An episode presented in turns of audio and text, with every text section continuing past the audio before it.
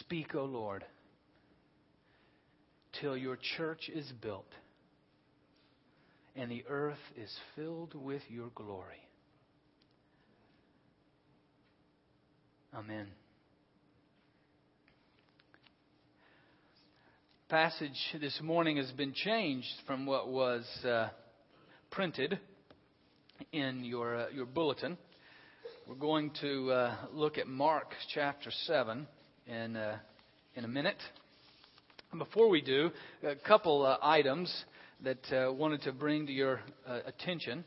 Uh, one, um, do do want you to continue, and we will throughout our time to continue time together now to continue to be reflecting on these particular pathways and how God has, has spoken to you through them. And at, when I, I finish, I will uh, invite you to share with us if there's uh, a, a, way in which you were particularly um, touched, uh, led, guided um, by the Lord through these, and would be interested in sharing that with us for the, the common good to, to build us uh, all up. That would be uh, um, wonderful.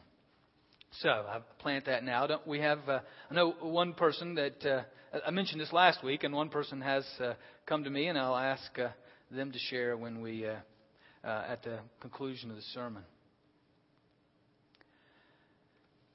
had a wonderful opportunity this week to uh, watch uh, one of my favorite movies with uh, Nate. And that movie is uh, Karate Kid. Remember that uh, movie? Um, I, have mentioned this once before, but it was uh, really one of my favorites. And there's a great section in there. Um, if, if, you don't know the, the movie, uh, um, Mr. Miyagi is the uh, uh, maintenance guy at this second rate apartment complex uh, that in, uh, in California. Uh, Daniel and his mother have recently moved to California from New Jersey, and Daniel's a high school student. And his uh, entrance into the, the high school scene in this part of California was not good. It was very troubling. He talked to the wrong girl because the girl was the ex girlfriend of the high school bully. And so Daniel, not knowing, walked right into it and then also found out that the, the hard way that the high school bully was the county champion in karate. So Mr. Miyagi, who was from Okinawa, he uh, found out about this with Daniel and said, Daniel-san, which is what he called Daniel, I'll, I'll help. And invited him to his house. And then for days gave him a number of different assignments. The first was to wax all of his cars, and he had a fleet of cars, six or seven. But he told them specifically use your right hand, you wax on this way, and then you wax off with your left hand. And he was very particular about how he waxed on and then waxed off. Then at the end of the day, Daniel, sore in his shoulders and upper body, left and came back the next day. And today, Daniel-san, we will sand down the boards that are on my deck. And the deck was about half of his front yard. But you will sand on this way with your left hand. You will sand off this way. So then Daniel, on his hands and knees, sanded the deck. Sand on, sand off. And every once in a while, Mr. Miyagi would come out and remind him, no, no, no, Sand on, sand off. The next day, came back. And he asked him to paint his fence. Paint the fence, but paint up. It's all in the wrist. And then paint down. Paint up, and then paint down. Three or four hours later, he finally had finished painting up, painting down. He had to switch hands at every board, every other board. Finished, and Mr. Miyagi said, No, Daniel-san, now outside a fence. The next day, he came back, and Mr. Miyagi was gone. It was just a note. Paint the house this time, but not up and down, side to side, all in the wrist. The whole time, teaching him breathe in through your nose and out through your mouth.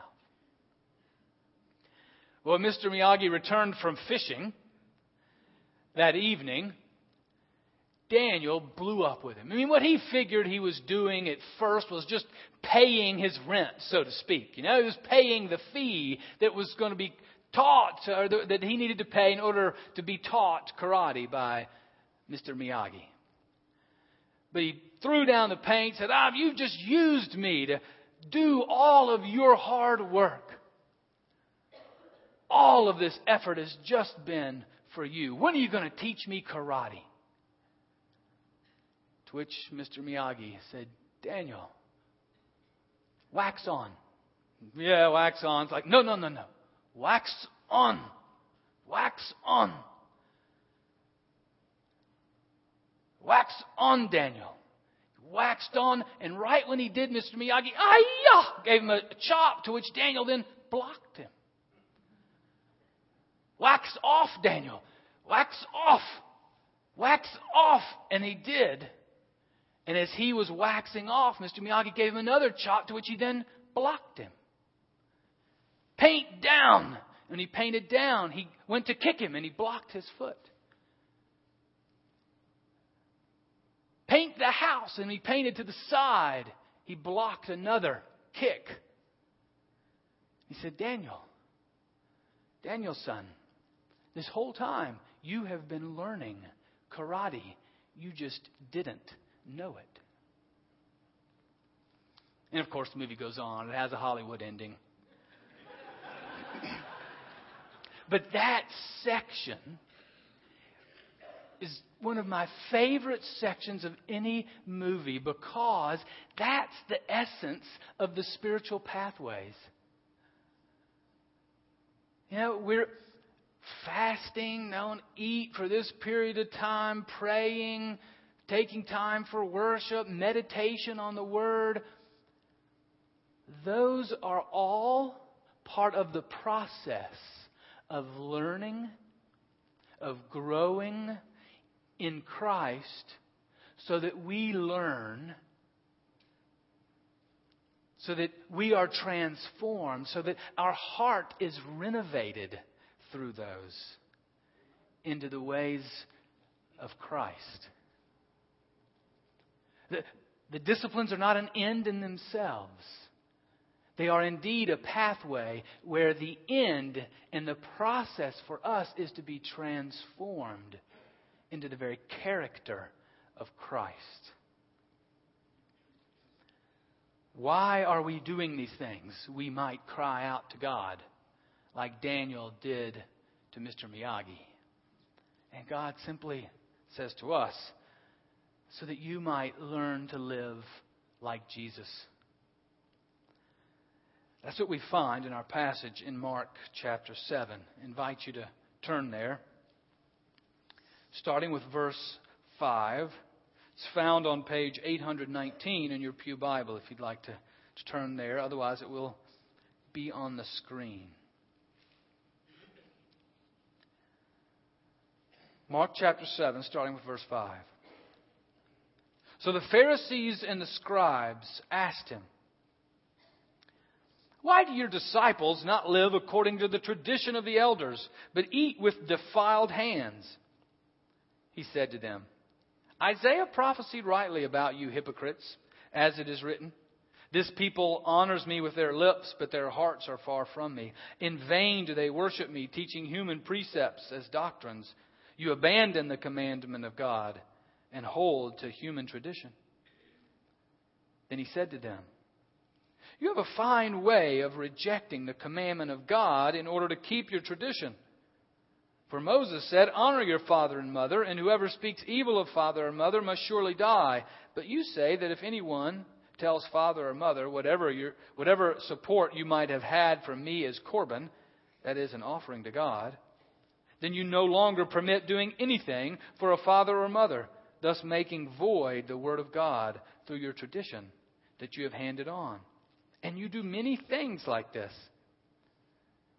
Then he called the crowd again and said to them, Listen to me, all of you, and understand there is nothing outside a person that by going, by going in can defile. But the things that come out are what defile. When he had left the crowd and entered the house, his disciples asked him about the parable. He said to them, Then do you also fail to understand? Do you not see that whatever goes into a person from outside cannot defile? Since it enters not the heart, but the stomach, and goes out into the sewer? Thus he declared, All food's clean. And he said, It is what comes out of a person that defiles, for it is from within, from the human heart, that evil intentions come fornication, theft, murder, adultery, avarice, wickedness, deceit, licentiousness, envy, slander, pride, folly. All these evil things come from within, and they defile a person. the first thing that we have to see as we look at this particular passage, and it's common throughout the whole Scripture, is that we, regardless of how religious we are, for the Pharisees, the scribes, they were the most religious of the day. I mean, they, they were the experts. They, they knew it in their head. But the first thing we have to recognize is that we are all broken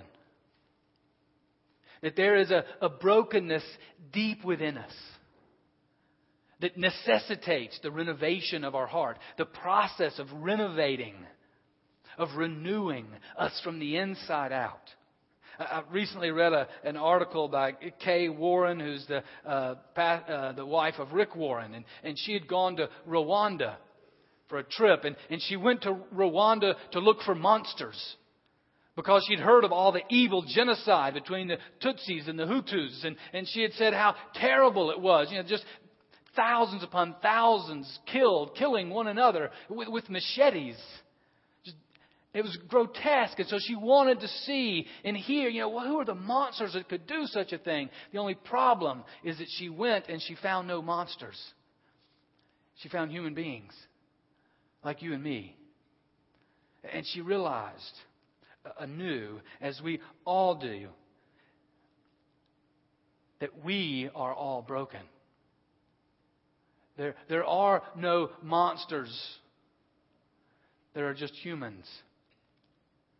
It is a common fault of religious people. And the Pharisees were, were key were at doing this. Seeing the evil that happens out there and saying, you know, if we only fixed that evil, then the world would be a better place. Jesus never listened to that. He always drew it back as he did with the Pharisees. What about the evil that's within you? What about the transformation that needs to happen within you? That was his focus. We're broken on the inside. That famous quote of Alexander Solzhenitsyn in his Gulag Archipelago.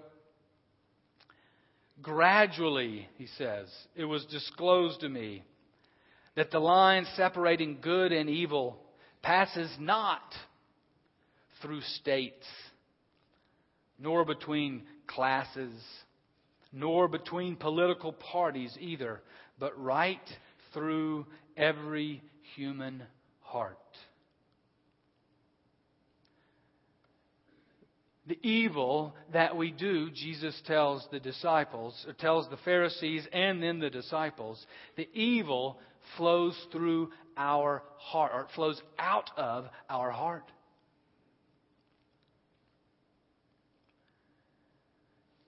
Not outside in, but inside out.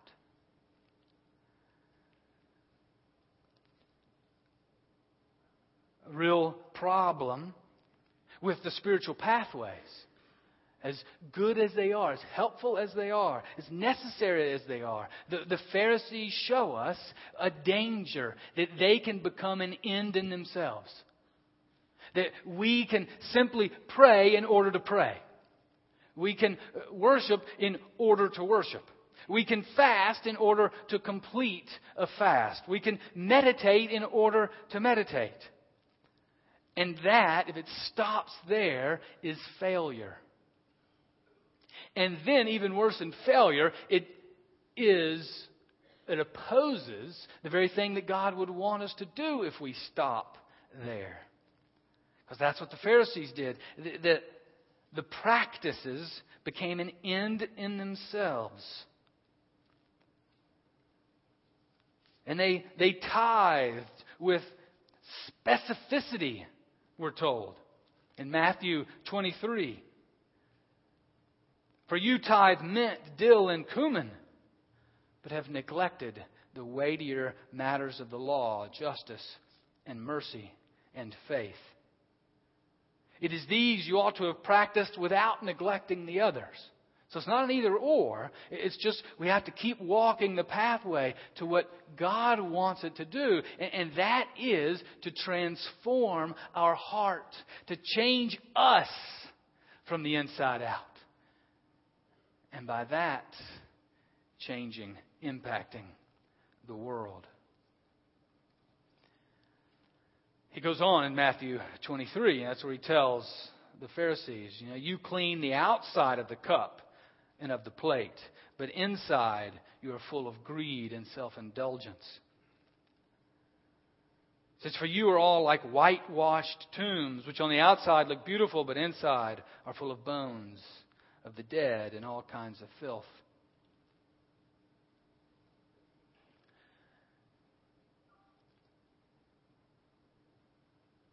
It's the place of reflection that helps us, it leads us as we practice these disciplines, these spiritual pathways. It's the, the place of reflection that helps us to, to recognize the inner change that needs to happen, the, the work of God on the inside. It's the place of reflection where Mr. Miyagi says, Let me show you what waxing on and waxing off really accomplishes inside of you. Let me show you the impact of prayer, of worship, of fellowship, of fasting, of meditation, of simplicity on your heart. When we stop and reflect on what God was teaching us, telling us, how God was changing us. Because God is at work he is at work in each one of us to renovate our heart. It's, it is indeed an extreme makeover. The only problem is it's not going to happen in two weeks, and it certainly isn't going to be shortened for a nice hour television show or two hour special edition. It is an extreme makeover that is not finished until we see our Lord face to face. But it is an extreme makeover that we are on now. We see in our passage as we consider the Pharisees and the scribes, it is not a matter of right knowledge. That right knowledge helps. That's certainly good. But if it were just a matter of right knowledge, then wouldn't our world be a different place? Do you know that Rwanda, in the in the, during the time of the genocide was one of the most Christian countries in the world, at least professing to know Christ. I mean, the Pharisees in Jesus' day, they knew the law. They knew the right thing. It's not even a matter of doing the right thing.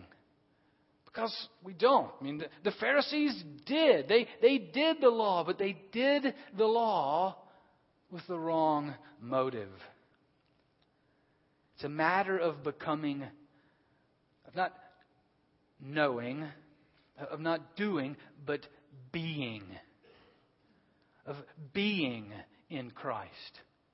Of being in Christ so that Christ will make us good in the power of the Spirit. That is the extreme makeover. Romans 8, where, where Paul talks about everything working together for good. We know that all, Romans 8, 28, we know that all things work together for good for those who love God, who are called according to his purpose. And then get this. For those whom he foreknew, he also predestined to be conformed to the image of his son. What all things work together for good. Well, the key is what does good mean? And what we're told here, what is good means that we conform to the image of Christ. So all things work together not for what I want or what you want or what we want, but all things work together for those who are called into His purpose because all things God can use to continue to transform us to be more and more like Christ. That is good. And reflection is that time when we stop and say, God, what are you teaching me here? How are you correcting me? How are you encouraging me? How are you doing what is good? How are you making me more like Jesus? Uh, the other passage that came to mind was Philippians 2 12 and 13. Therefore, my beloved, just as you have always obeyed me, not only in my presence, but much more now in my absence, Work out your own salvation with fear and trembling. For it is God who is at work in you, enabling you both to will and to work for His good pleasure. See, we, it's really, it, it, sort of was shocking to me to even say what I said a few minutes ago that it's not a matter of, of knowing or, or doing, it's a matter of being good in the power of the Spirit.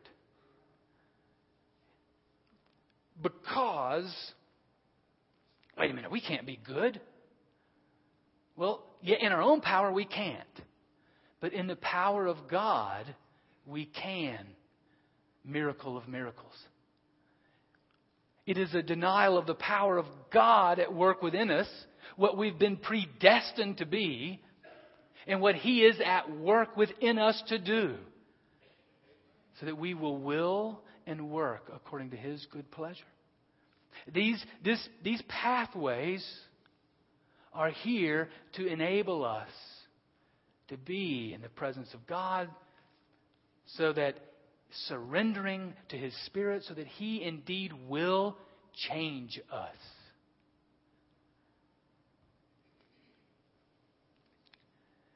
These are some of the practices that we've talked about the last six weeks that help, that enable us, put us in a place of saying, God, change us, renovate us on the inside. Reflection helps us to consider, uh, to, to think about where is that evil that is within us? And where is the work of the Spirit within us? It's one of the main ways that we take the, the, spiritual practices that we do and allow them to open our very heart and our soul. In a sense, reflection is a time when we say, Spirit of God, invade us and renovate. I mean, this is, as, as Paul said in, in Philippians, this is the process of salvation. What we call sanctification. But it is the process of working out our salvation. Now, as I mentioned earlier, I, I, do want you to reflect which one of these pathways are the ways in which God has, is at work in you. And, and I, I hope that you will jot down notes for yourself, just between you and, and God. Make use of this, and then turn it over. And, and look at some of the, the Psalms of reflection, the Psalms of, of remembrance that are mentioned there. And then even write your own. Encouraging you, if that's the way you want to, to share what God is doing and to share that with others, invite you there. Mitch's, Mitch's email is right there, and they're putting together an anthology with this and a number of other things. Get that to him a, psalm, base it on one of these psalms or, or, or on your own. A psalm of reflection, of remembrance, celebration of how God is at work in you and in us.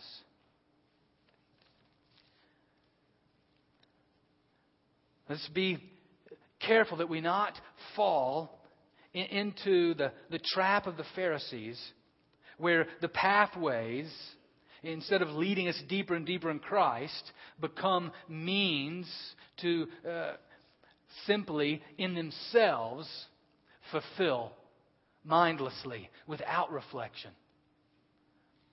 Or even worse, they become objects of pride, as they were with the Pharisees.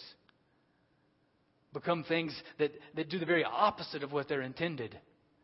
They prevent us from hearing God from inviting the Spirit to invade us and continue to change us. They become objects of pride instead of leading us to a proper humility before our God.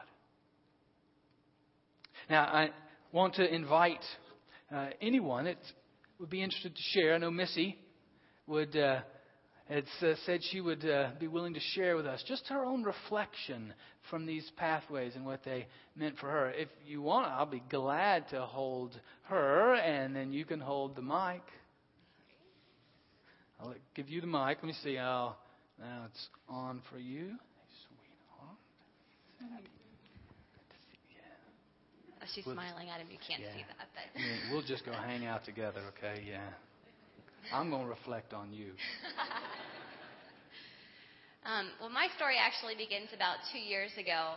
Um, my husband and I had been praying for a period of time about kind of what was coming up next, and um, God spoke very clearly that grad school was in my husband's very immediate future.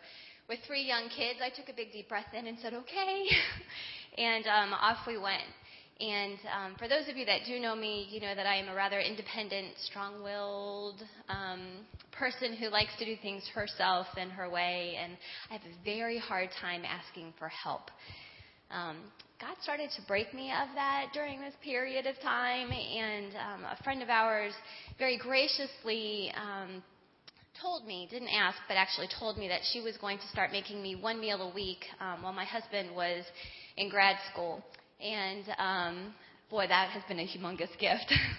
and even then, God started to really challenge me in my understanding of fellowship. Um, growing up in the church and having gone to a major university and being involved with Campus Crusade, my thought of fellowship really was the social scene and being with people that believed the same things that um, that I believed in spiritually. Um, but the the deeper part of those relationships and the looking out for one another and caring for one another um, and taking the initiative to meet needs that they don't even know that they have yet did not really come to fruition until really that period of time and then um, what was to come.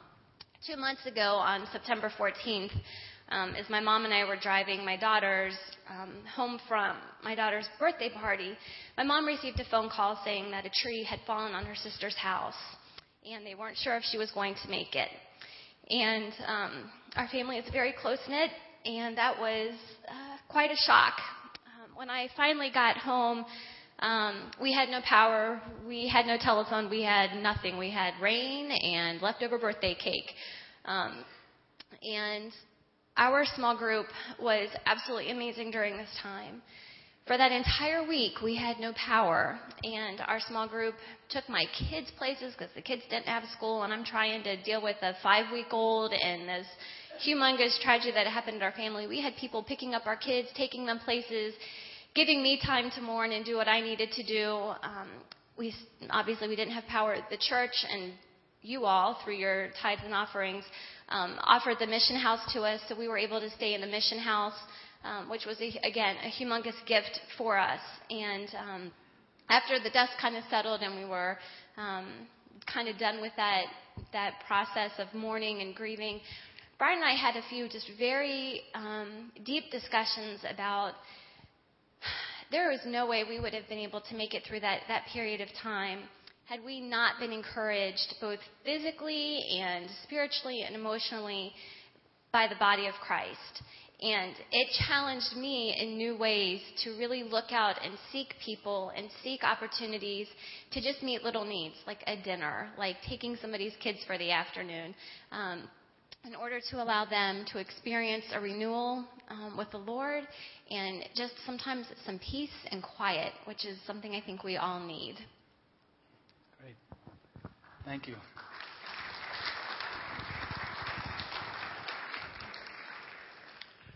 She's easy. And, but don't call me at three in the morning. Any anybody else? Yes, GIF. Thank you. Mm-hmm. Thank you. My name is Gifford Tibbs. Most of you know me as GIF. What I've learned can be summed up in two words connection and surrender. Prayer, connection. Worship, connection. Fellowship, connection.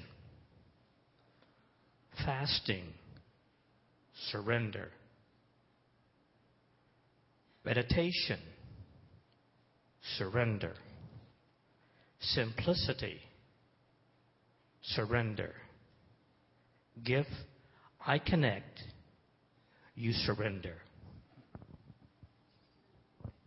Thanks, GIF.